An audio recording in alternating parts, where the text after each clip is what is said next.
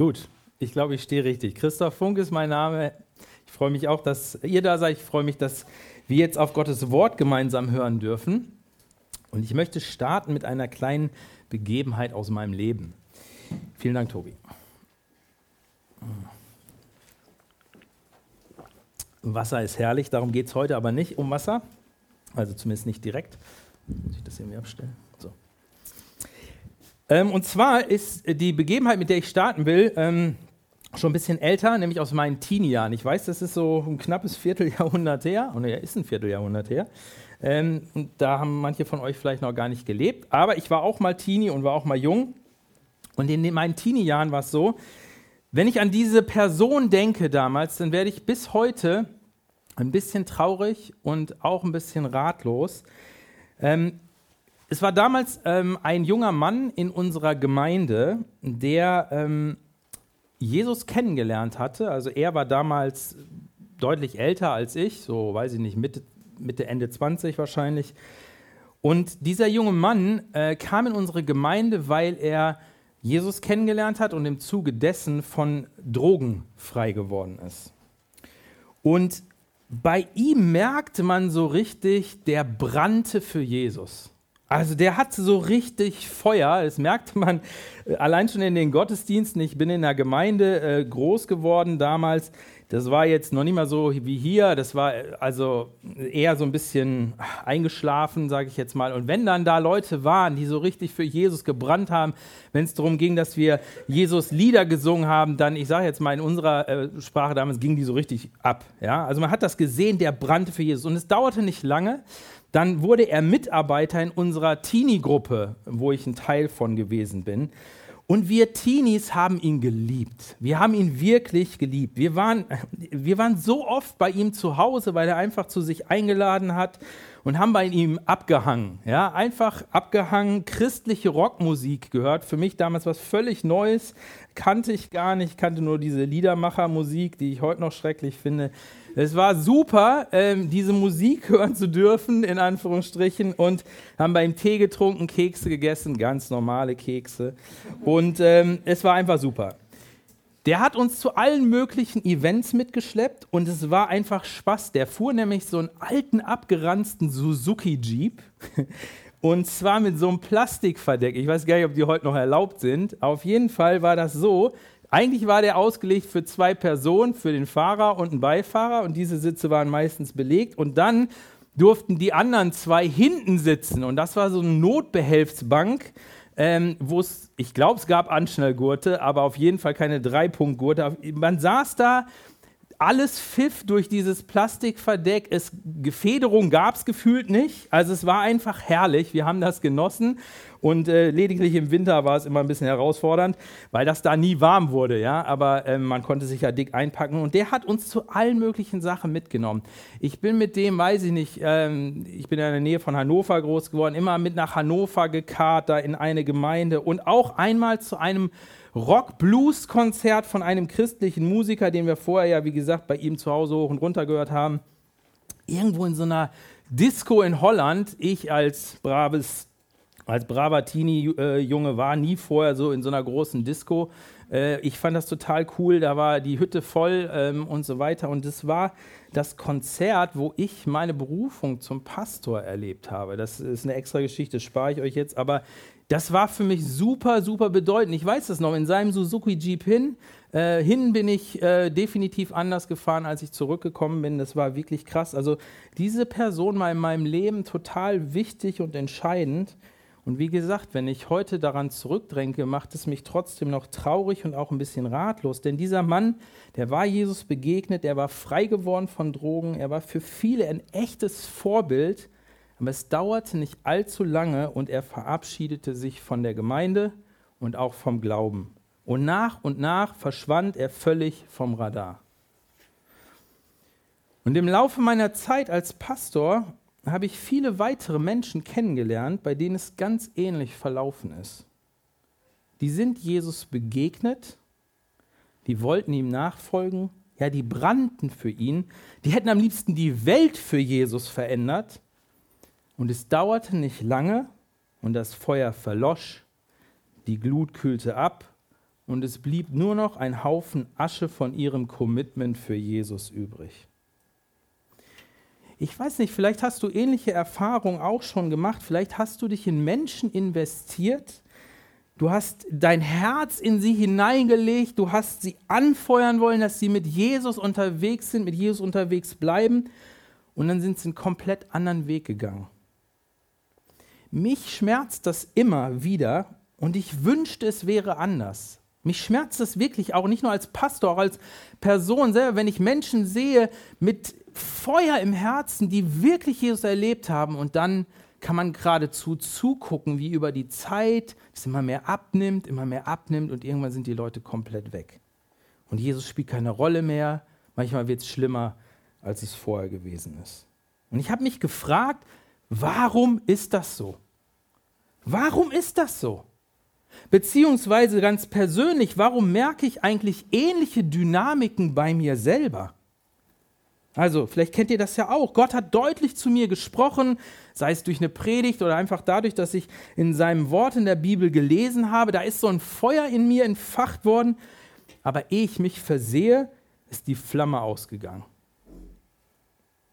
Ich glaube, dass Jesus uns heute in dem Bibeltext, den wir jetzt hören, den Mareike uns jetzt vorliest, den ihr auch auf eurem Programmheft findet oder auch hier vorne zum Mitlesen, er gibt uns in diesem Bibeltext eine Antwort.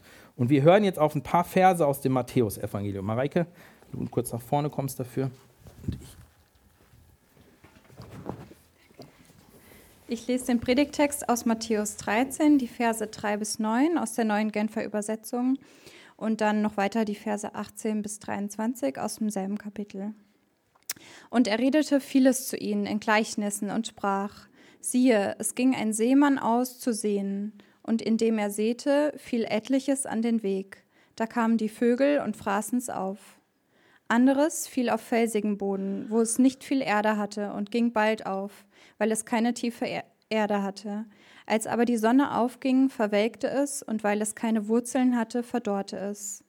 Anderes fiel unter die Dornen, und die Dornen wuchsen empor und erstickten's.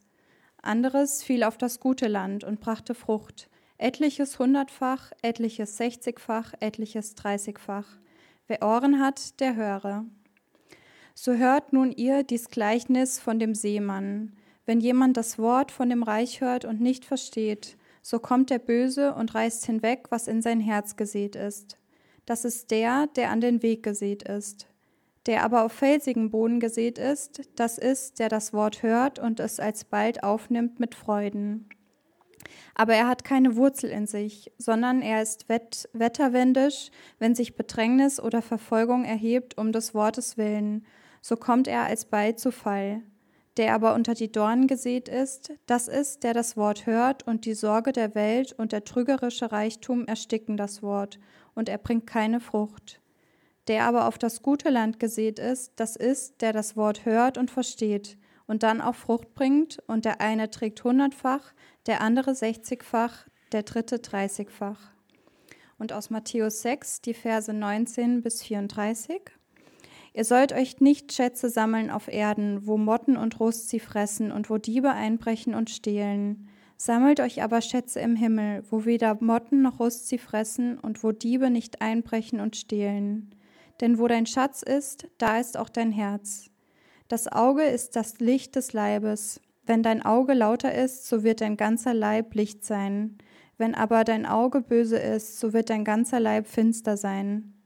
Wenn nun das Licht, das in dir ist, Finsternis ist, wie groß wird dann die Finsternis sein?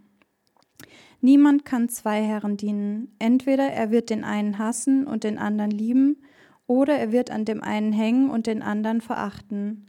Ihr könnt nicht Gott dienen und dem Mammon.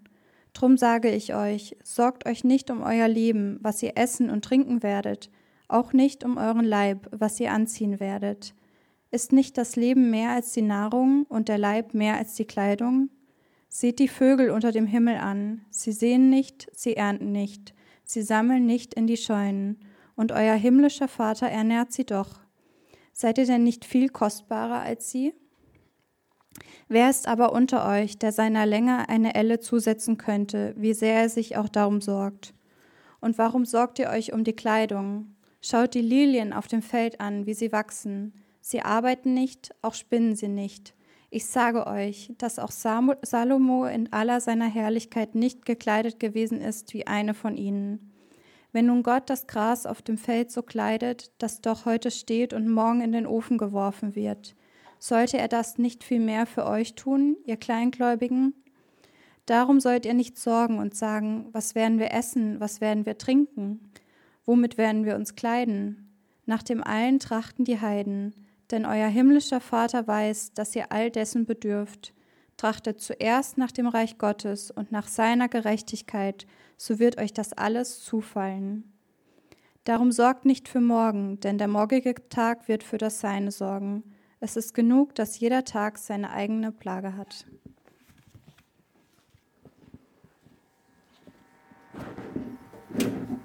Vielen Dank.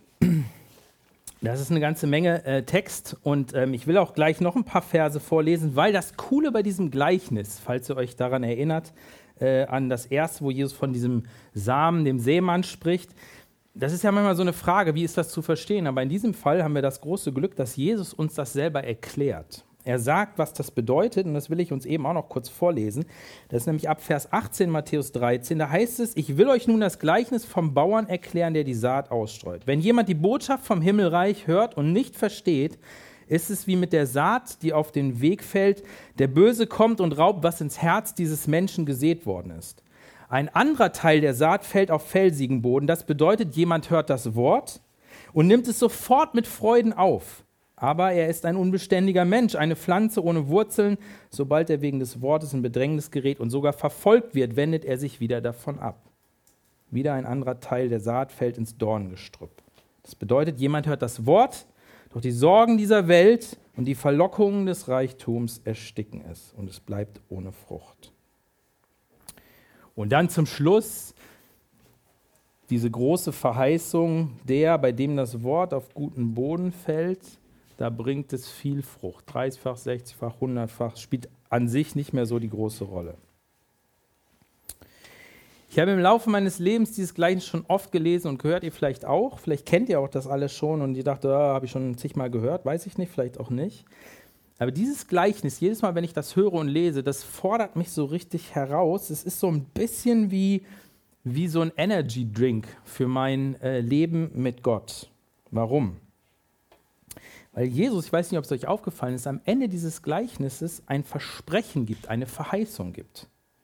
Er sagt, wenn das, jemand dieses Wort hört und versteht es und wendet das an, ist, kommt in sein Leben, dann bringt er Frucht, hundertfach, sechzigfach und wieder dreißigfach.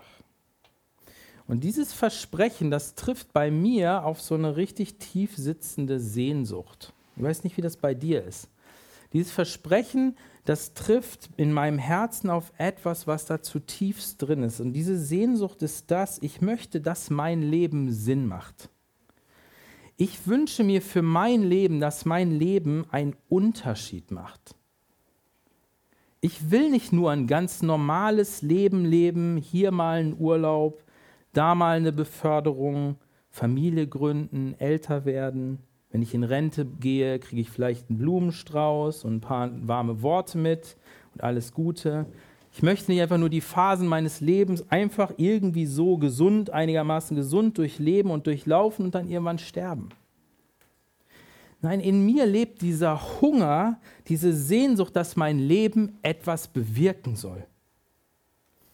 Und ich habe verstanden, schon relativ früh in meinem Leben, das, ich meine, ich muss mir das immer wieder neu bewusst machen. Es ist nicht so, dass ich äh, das jeden Tag irgendwie vor Augen habe, aber ich habe das einmal grundsätzlich kapiert, dass ich diese Sehnsucht nicht dadurch stille, indem ich Karriere mache oder in die Politik gehe oder im Wohlstand lebe, dass ich Macht und Einfluss erlange oder einfach versuche, so viel Spaß wie möglich in meinem Leben zu haben. Ich habe verstanden und kapiert, dass mein Leben nur dann sinnvoll ist, wenn ich mein Leben für Gott lebe. Oder wie Paulus es sagt im Galaterbrief, für den, für Jesus, der mich geliebt hat und sein Leben gegeben hat. Und deshalb, immer wenn ich dieses Gleichnis lese und diese Erklärung von Jesus, deshalb will ich dieser jemand sein, der das Wort versteht und glaubt und bei dem es Frucht bringt. Das ist die Sehnsucht, wo ich sage, ja Jesus, genau das will ich. Dabei geht es nicht, und das ist, glaube ich, wichtig zu sagen, um irgendwelche religiösen Aktivitäten, die wir da schultern, große Dienste für Gott starten oder Pastor oder Gemeindegründer oder sonst was werden. Das ist damit nicht gemeint. Dadurch gebe ich meinem Leben keinen Sinn. Nein, das, was hier gemeint ist, und das gilt für jeden, das Wort der guten Nachricht von Gott zu hören, zu verstehen und ihm Glauben zu schenken. Und das führt dazu, dass ich Frucht bringe, dass du Frucht bringst mit deinem Leben. Und diese Zusage, die will ich glauben. Diese Zusage von Jesus will ich glauben, dass wenn ich das tue, dass wenn ich so reagiere, er dafür sorgen wird, dass mein Leben Frucht bringt. Ob 30-fach, 60-fach, 100-fach, wie auch immer, das ist seine Sache. Aber ich möchte diese Person sein, wo mein Herz der gute Boden ist. Und wisst ihr was, dann ist es völlig egal, ob dein Leben in den Augen der Menschen unscheinbar und bedeutungslos erscheint. Ob du der große Billy Graham oder Billy Grahammer oder was auch immer bist, ähm, oder ob du einfach die ganz normale Person ist, die eigentlich kaum einer kennt. Wenn dein Herz für das Evangelium der gute Boden ist, dann bringt dein Leben Frucht. Und dann hast du die komplette Anerkennung Gottes und das zählt. Und ich weiß nicht, wie das bei dir ist, ob dein Herz offen ist für diese Botschaft, diese Botschaft von Jesus aufzunehmen. Ich weiß es nicht, aber ich würde mir das so wünschen dass du vielleicht eine ähnliche Sehnsucht bei dir hast und sagst, ja, okay, ich habe nicht die Peilung von allem, aber Jesus, wenn ich eine Sache weiß, dann dass ich möchte dieser gute Boden sein. Ich möchte, dass mein Herz dieser gute Boden ist, auf dem dein Wort, dein ausgestreuter Same wachsen kann und Frucht bringen kann. Und ich möchte dich echt ermutigen, öffne dein Herz. So wie Felix das gesagt hat, eben, wasch deine Ohren, mach die, mach die auf. Hör auf das, was Gott dir sagt. Nimm es auf, denk darüber nach, lass das tief in dein Herz sinken und schenke der Botschaft Glauben und lebe danach. Wenn du dich nach einem echt sinnvollen Leben sehnst, wenn du keinen Bock hast, mit all denen mitzuschwimmen, die ihr Leben für alles Mögliche investieren, was aber komplett sinnlos ist am Ende, dann bist du hier genau an der richtigen Stelle. Dann hast du hier die Verheißung Gottes, wo er sagt, das ist der Weg, damit dein Leben in alle Ewigkeit sinnvoll ist. Denn dieses Leben mit Jesus endet nicht mit dem Tod. Und du wirst kein Penny mit ins Grab nehmen. Und man wird dich vergessen. Du wirst keine Macht mehr haben, wenn du tot bist. Aber dieses Leben mit Jesus, egal wie unscheinbar hier auf dieser Welt, wird in alle Ewigkeit Bedeutung haben. Und weißt du, für diesen Schritt bist du nie zu alt und du bist auch nicht zu jung. Wenn du das verstehst, diese Anrede Gottes an dich, mach dein Herz auf. Egal wie alt oder wie jung du bist. Und deswegen war diese Woche, als ich mich darauf vorbereite, mein Gebet mal wieder, Herr, ich möchte, dass mein Leben Frucht bringt. Ich möchte, ich will, dass mein Leben einen Unterschied macht. Ich möchte, dass mein Herz dieser gute Boden ist, auf dem dein Wort, dein Evangelium Platz zum Wachstum hat. Da soll es sich ausbreiten in mir und ich möchte, dass da Frucht wächst, durch mich und in mir. Aber Jesus, ich weiß nicht, ob euch das aufgefallen ist, nennt drei Hinderungsgründe, warum es sein kann, dass sein Wort in deinem und meinem Herzen nie Wurzeln schlägt und dein Leben keine Frucht für Jesus bringt. Das erste ist, wo er sagt, wir hören das Evangelium, wir hören diese Botschaft Gottes von der Rettungstat durch Jesus, von seiner kommenden Herrschaft, die Jesus aufrichten wird. Und sie geht da rein und da raus. Sie bleibt nicht in uns. Wir hören es, es interessiert uns nicht und sie geht genauso wieder da raus. Wir nehmen sie nicht ernst. Schöne Geschichte, nett, wie so ein Märchen, schöne Unterhaltung betrifft mich nicht, interessiert mich nicht. Wir glauben ihr nicht. Das ist so ein bisschen so wie die Weihnachtsbäume, die wir jetzt alle hier irgendwie rausschmeißen. Ja, vor kurzem gab es einen Abholungstermin in Potsdam, der nächste kommt jetzt. Und ähm, einige haben den Weihnachtsbaum recht früh rausgeschmissen, dann lagen die da alle irgendwie am Straßenrand. Erinnert euch, dann kam der große Sturm. Ja, so ein paar Nächte und ein paar Tage, da ging es richtig zur Sache in Potsdam. Und so ähnlich ist das mit der Botschaft Gottes. Es ist wie so ein Weihnachtsbaum, der unverwurzelt und unangebunden am Straßenrand liegt. Und dann bläst der Teufel so richtig durch unser Herz und das Ding ist weg wie nichts. Das fliegt durch die Gegend. Das ist nicht verwurzelt, das ist nicht angebunden, das bleibt nicht. Die Botschaft ist wie vom Winde verweht. Das ist das Erste, wo Jesus sagt, das ist ein Hinderungsgrund. Das zweite ist der sogenannte felsige Boden, den er da benennt. Und das sagt er, ist das, ist, ist das Herz von Leuten, wo die Botschaft kommt und scheinbar hören sie sie und sie nehmen sie an, sie nehmen sie sogar mit großer Freude an. Die gehen richtig ab und manch einer, der daneben sitzt, denkt sich so, krass, also da muss ich mich echt anschnallen, so wie die Person gerade für Jesus unterwegs ist. Sie nehmen es freudig auf und dann dann kommt Bedrängnis, sagt Jesus, dann kommt Verfolgung, dann kommen richtige Repressalien und dann wird der Glaube inklusive Jesus über Bord geschmissen. Ich glaube, Verfolgung, Bedrängnisse, Repressalien und ähnliches gehört aktuell, Gott sei Dank, oder vielleicht auch nicht Gott sei Dank, ich weiß es gar nicht so genau, nicht zu unserer alltäglichen Erfahrung in Deutschland. In anderen Ländern dieser Welt sieht das komplett anders aus. Interessanterweise wächst die Gemeinde wie verrückt in solchen Ländern und bei uns leider nicht. Das ist aber nicht so lange her, dass das bei uns auch eine Rolle gespielt hat. Zur Zeit der DDR zum Beispiel haben manche Repressalien für ihren Glauben erleiden müssen. Und auch zur Zeit des Nazi-Regimes war das so. Aber gegenwärtig ist das wahrscheinlich nicht unser Hauptproblem, würde ich mal behaupten. Aber der dritte Hinderungsgrund, den Jesus nennt, das ist, glaube ich, der bei uns am häufigsten vorkommt. Und deswegen wollen wir uns den ein bisschen genauer angucken. Es sind die Dornen, die Jesus sagt. Die Dornen, die den Glauben ersticken. Und dann er schreibt das hier oder er sagt das hier. Wieder ein anderer Teil der Saat fällt in das Dornengestrüpp. Das bedeutet, jemand hört das Wort, doch die Sorgen dieser Welt und die Verlockungen des Reichtums ersticken es und es bleibt ohne Frucht. Was müssen wir uns unter Sorgen dieser Welt und den Verlockungen des Reichtums vorstellen? Was meint Jesus damit? Jesus hat seinen Jüngern schon zu einem früheren Zeitpunkt genau das erklärt, nämlich in einer seiner berühmtesten Predigten, der Bergpredigt. Und da haben wir ja eben gerade den Text auch draus gelesen und gehört. Da erklärt er, was er damit meint, mit den Verlockungen des Reichtums und mit den Sorgen dieser Welt. Und das wollen wir uns ein bisschen anschauen. Matthäus 6, die entsprechenden Verse. Was tut Jesus hier, als er seinen Jüngern sagt, hey, ähm, ihr sollt euch nicht dem Reichtum hingeben und ihr sollt euch nicht in den Sorgen dieser Welt verstricken? Im Grunde genommen warnt uns Jesus in diesem Abschnitt in ähm, Matthäus 6 vor zwei Gefahren. Und diese zwei Gefahren, würde ich behaupten, betreffen uns alle auf die ein oder andere Art und Weise. Man kann diese Gefahren eigentlich ganz gut an zwei Ausdrücken festmachen, fand ich zumindest, die man eher in etwas älteren Übersetzungen findet.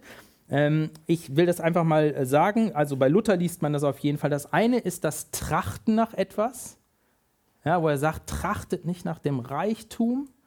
Also sammelt euch keine Schätze im Himmel, ihr könnt nicht zwei Herren dienen, das ist das Trachten nach etwas. Und das andere ist das Sorgen um etwas. Und die haben viel gemein. Wer von euch war schon mal auf einer Kirmes? Kirmes ist cool, oder? Also ein bisschen teuer geworden mittlerweile und so weiter, aber grundsätzlich ist cool. Es gibt fast auf jeder Kirmes, die ich besucht habe, eigentlich zwei Arten von Fahrgeschäften, ich glaube, so nennt man das im Fachdeutsch, ähm, die es eigentlich immer gibt. Einmal den Autoscooter und eine Art von Karussell. Also die findet man eigentlich fast immer auf jeder Kirmes. Und ich dachte, das ist ein super cooles Bild, um diese beiden äh, Konzepte, diese beiden Worte zu beschreiben. Das Tracht nach etwas könnte man nämlich, finde ich, ganz gut mit so einem Autoscooter vergleichen. Also alle Autoscooterfahrer, ich, ich weiß nicht, wie das ist, aber bei mir war das so, wenn ich denn fahren konnte und durfte, da steigt man in so einen Karren ein idealerweise zu zweit mit seiner Perle, ja, weil wenn man dann schön die Kurven dreht und so, dann kann man immer so schön aneinander gedrückt werden. Aber manchmal war das auch so, dass man zwei Kerle in so einem Ding hatte und die haben die Verfolgungsjagd auf die zwei Mädels, die sie besonders hübsch fanden, aufgenommen in so einem Autoscooter. Manchmal auch andersrum, ja, aber ich denke jetzt mehr aus der Kerle-Perspektive. Man steigt in so einen Autoscooter, wirft da seine Münze oder sein Ding ein und dann geht's ab. So viel Gummi, wie dieses Teil gibt und ab hinterher. Ich habe noch keinen gesehen, der bei Autoscooter einfach langweilig seine Runden drehen wollte, ohne da irgendwo anzustoßen. Das gibt's nicht, oder? Man ist eigentlich immer auf der Jagd. Immer auf der Jagd. Irgendwen will man treffen, irgendwo muss es rumsen, es muss sozusagen irgendwie was abgehen. Und das ist Trachten nach etwas. Das ist genau das Konzept von Trachten nach etwas. Man hat manchmal keine Peilung, wie das Leben funktioniert. Es kann manchmal mega chaotisch ablaufen, aber man möchte irgendwo hin. Man hat ein Ziel vor Augen. Man sagt, das will ich. Das ist mein Target, mein Ziel. Da möchte ich sozusagen hin. Das will ich kriegen. Und das mit voller Kraft und so lange, wie das Teil fährt.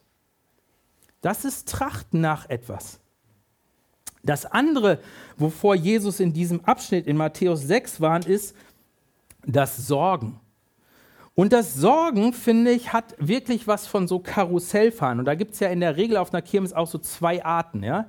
Es gibt einmal das Babykarussell, wo man sagt, komm, da gehen die Kleinkinder drauf, die freuen sich, dass sie auf so einem Hoppelpferd oder Feuerwehrauto fahren. Die Eltern stehen daneben und denken, ach, wie süß, ach, wie süß.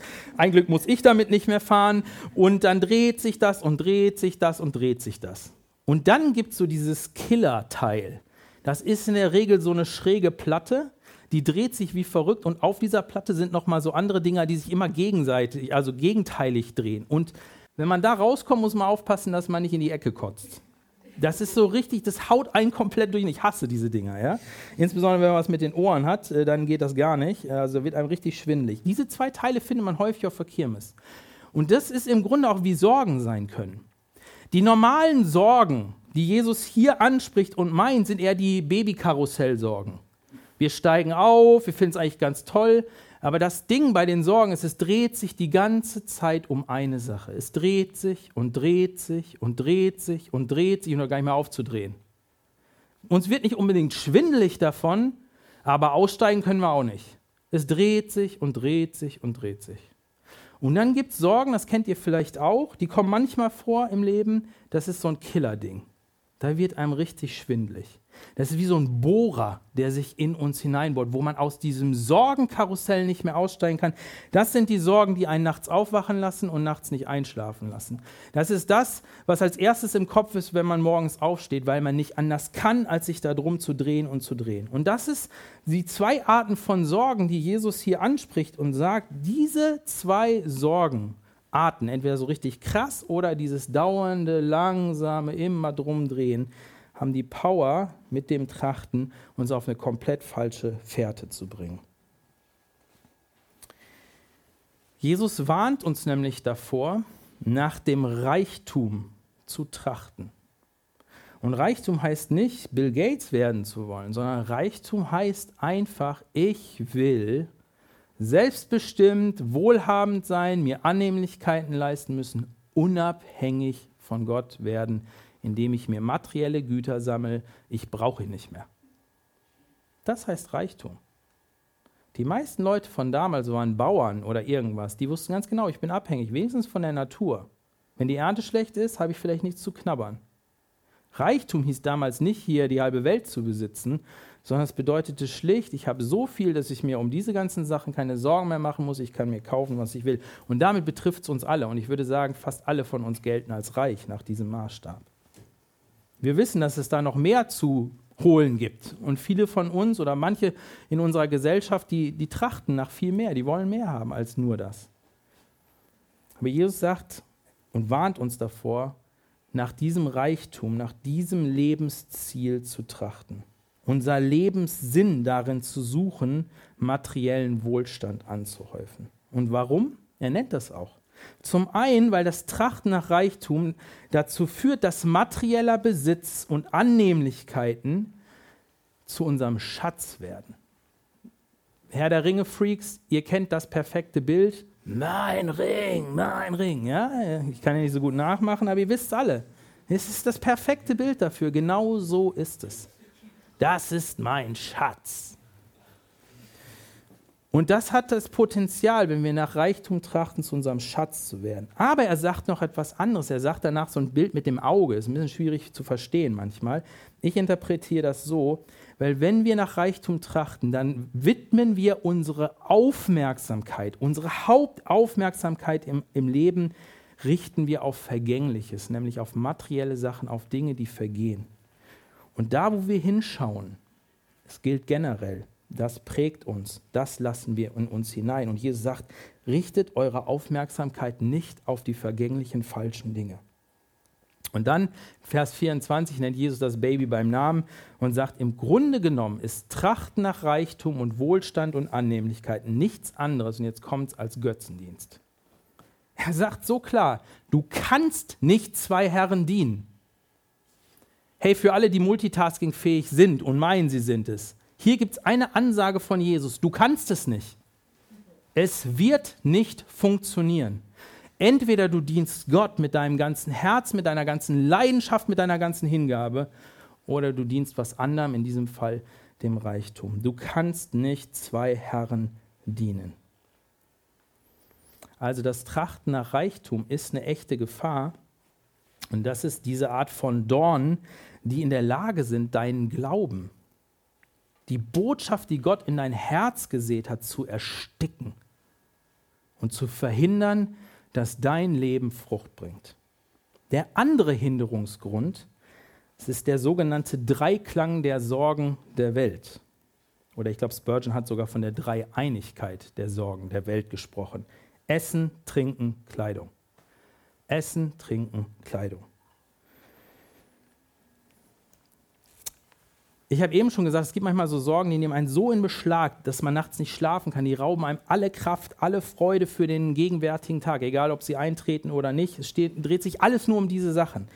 Diese Sorgen um Essen, Trinken, Kleidung sind eher diese Sorgen des Karussells, dieses Babykarussells. Man dreht sich und dreht sich und dreht sich darum. Und jetzt will ich mal eine Challenge für dich machen. Überleg mal für einen Moment, wie viel deiner Zeit dreht sich um das Essen.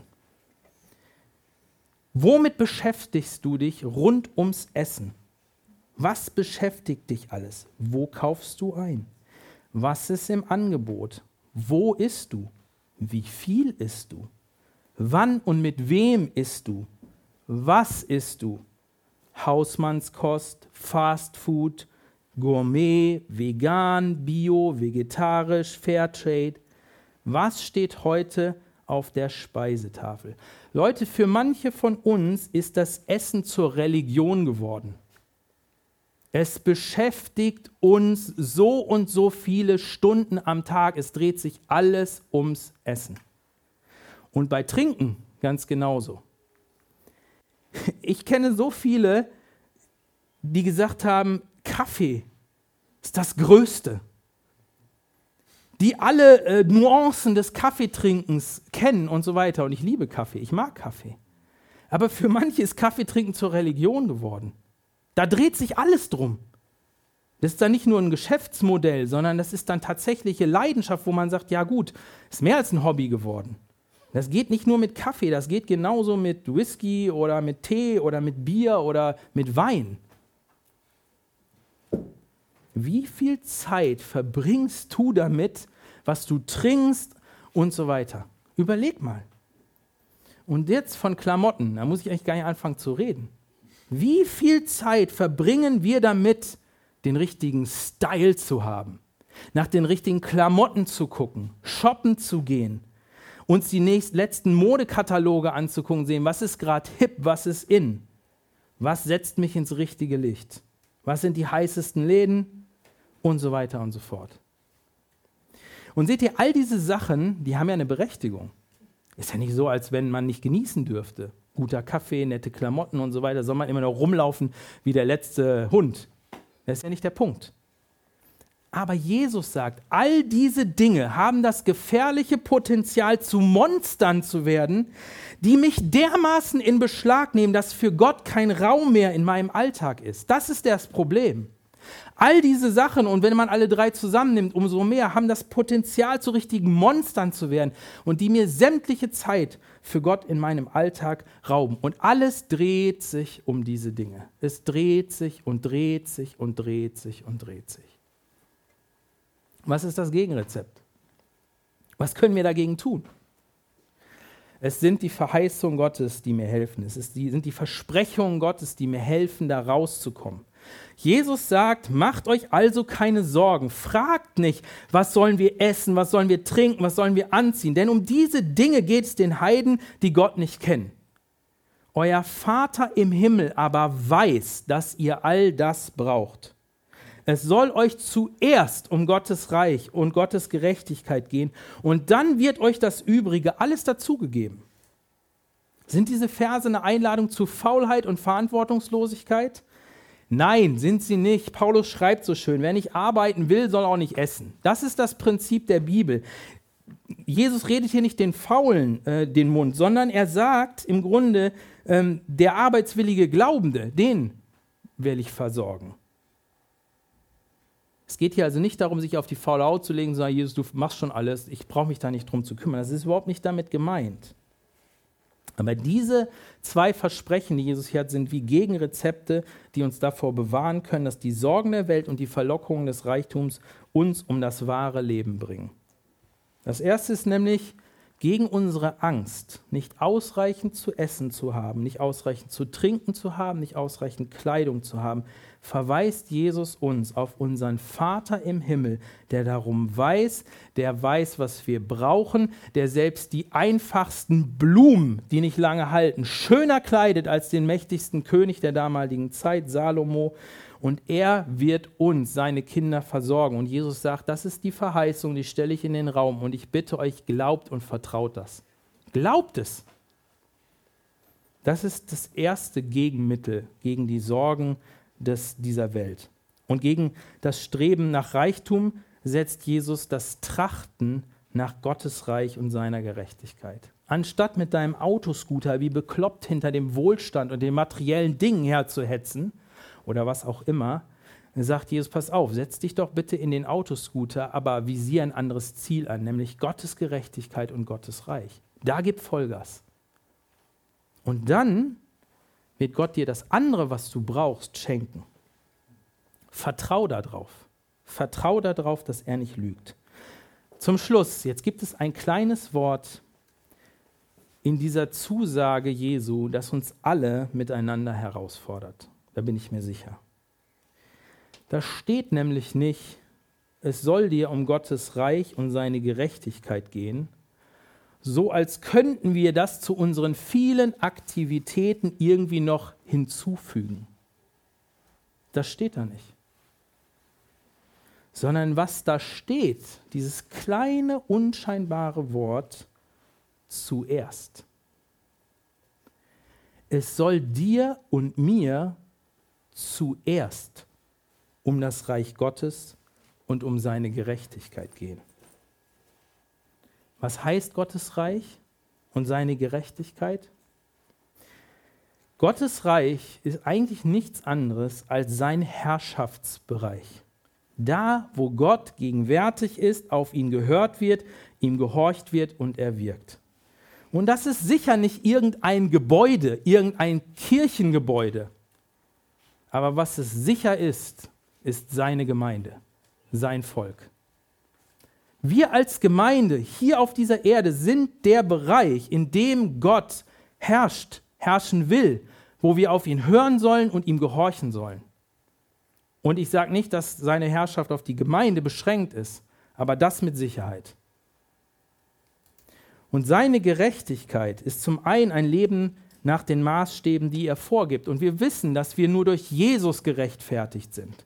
nicht aus uns heraus. Jesus hat uns gerecht gesprochen. Seine Gerechtigkeit ist unsere Gerechtigkeit geworden. Aber das entbindet uns in keinster Weise. Im Gegenteil, es motiviert uns jetzt zu leben, so wie Jesus sich das vorstellt, ihm ähnlicher zu werden, in der Kraft des Heiligen Geistes durch das Evangelium motiviert. Das ist seine Gerechtigkeit. Aber seine Gerechtigkeit geht weiter, es ist nämlich auch eine soziale Gerechtigkeit. Dass uns die Armen, die Unterdrückten, die Ausgestoßenen nicht egal sind. Dass wir das nicht wegdelegieren können an irgendwelche Sozialunternehmen, sondern das soll uns betreffen. Es soll uns zuerst um Gottes Reich gehen und um seine Gerechtigkeit. Das heißt, es geht uns um seine Gemeinde, es geht uns um sein Volk weltweit und lokal, es geht uns um die Gerechtigkeit, die wir in Jesus haben und unser Leben, dass wir mehr und mehr so werden wie Jesus und es geht uns um die Armen und Unterdrückten um uns herum. Und um diese Sachen soll es uns zuerst gehen. Zuerst fordert Jesus uns an diesem Punkt aus. Wir sollen, dass das primär ist. Und jetzt ist ja die große Frage, ja, wie geht das denn? Wie ist das denn mit meinen Prioritäten im Leben? Und seht ihr, so oft, und das ist gerade gegenwärtig total der Trend, bei Prioritäten ist es so, dass man sagt, ja, okay, wenn ich meine Prioritäten ordnen soll, dann heißt es so, als erstes Gott, dann meine Ehe, dann meine Familie und dann die Gemeinde.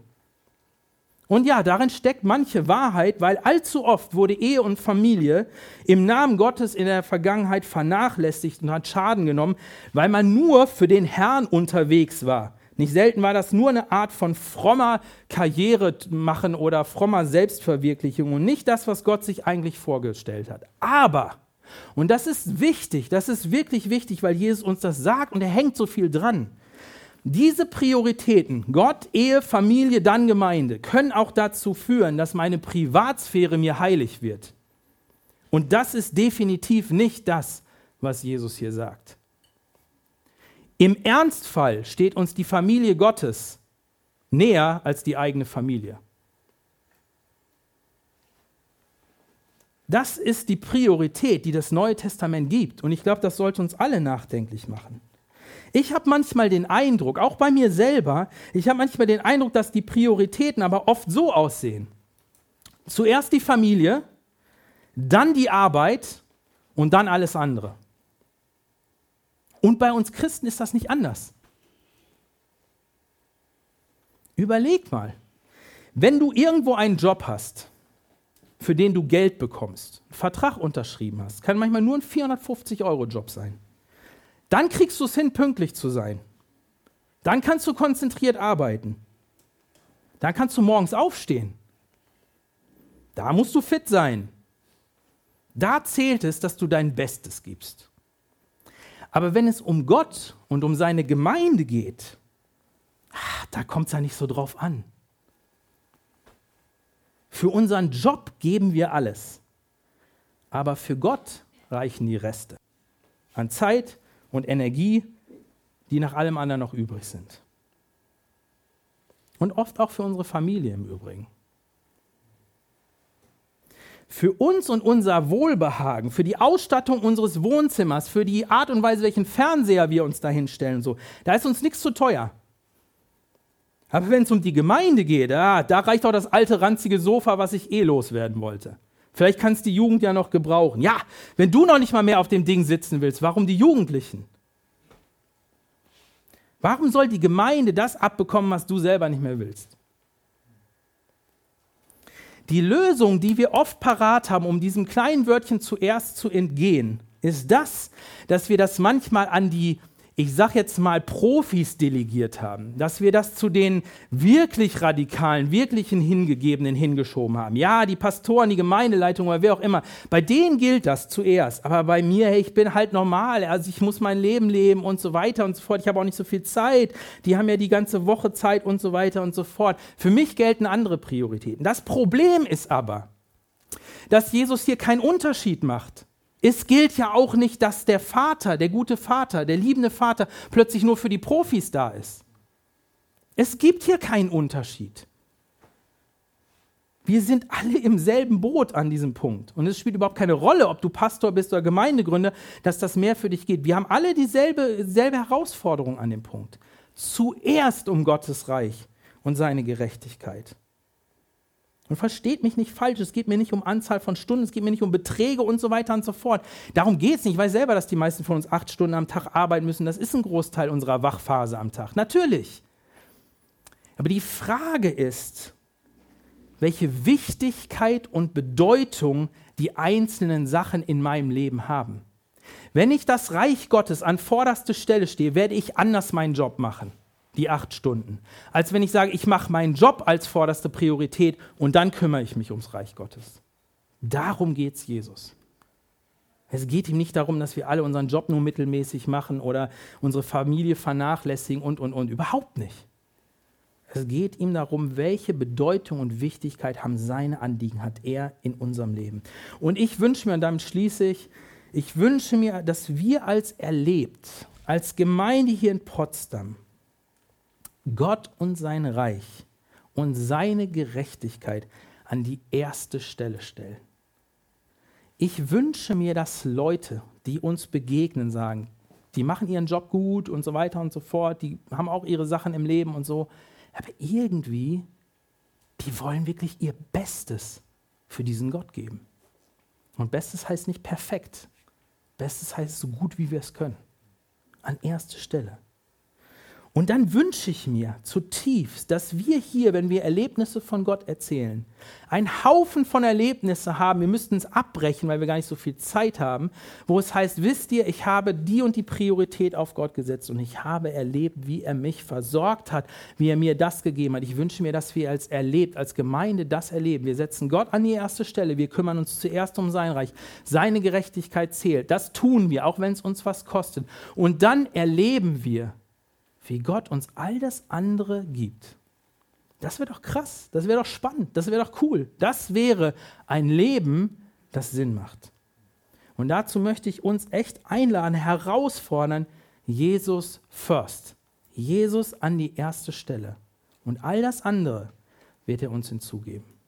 Und dann wird dein Leben Frucht bringen. Das garantiere ich dir, weil Gott es garantiert. Ich bete. Jesus, ich danke dir dafür, dass du uns ähm, Versprechen gibst, Versprechen, die wir so dringend brauchen. Und ich danke dir vor allen Dingen, dass du uns auch herausforderst mit deinem Wort, dass du uns nicht einfach da lässt, wo wir sowieso sind. Herr, ich wünsche mir das zutiefst für mich und für jeden von uns hier, dass du in meinem und in unserem Leben den ersten Platz einnimmst. Herr, du weißt es, du nennst es, die Sorgen dieser Welt, das Trachten nach Reichtum, es umgarnt uns und umstrickt uns und kann uns immer wieder diese, diese Priorität, die, das kann es uns rauben und will es uns auch rauben. Aber ich bitte dich so sehr, dass du uns hilfst, dass all das nicht so viel Macht über uns nimmt, dass es uns den Glauben an dich, diesen guten Boden steinig und hart macht, sondern dass unser Herz, unser Herz dieser gute Boden ist, auf dem dein Wort wachsen kann, gedeihen kann und Frucht bringen kann. Amen.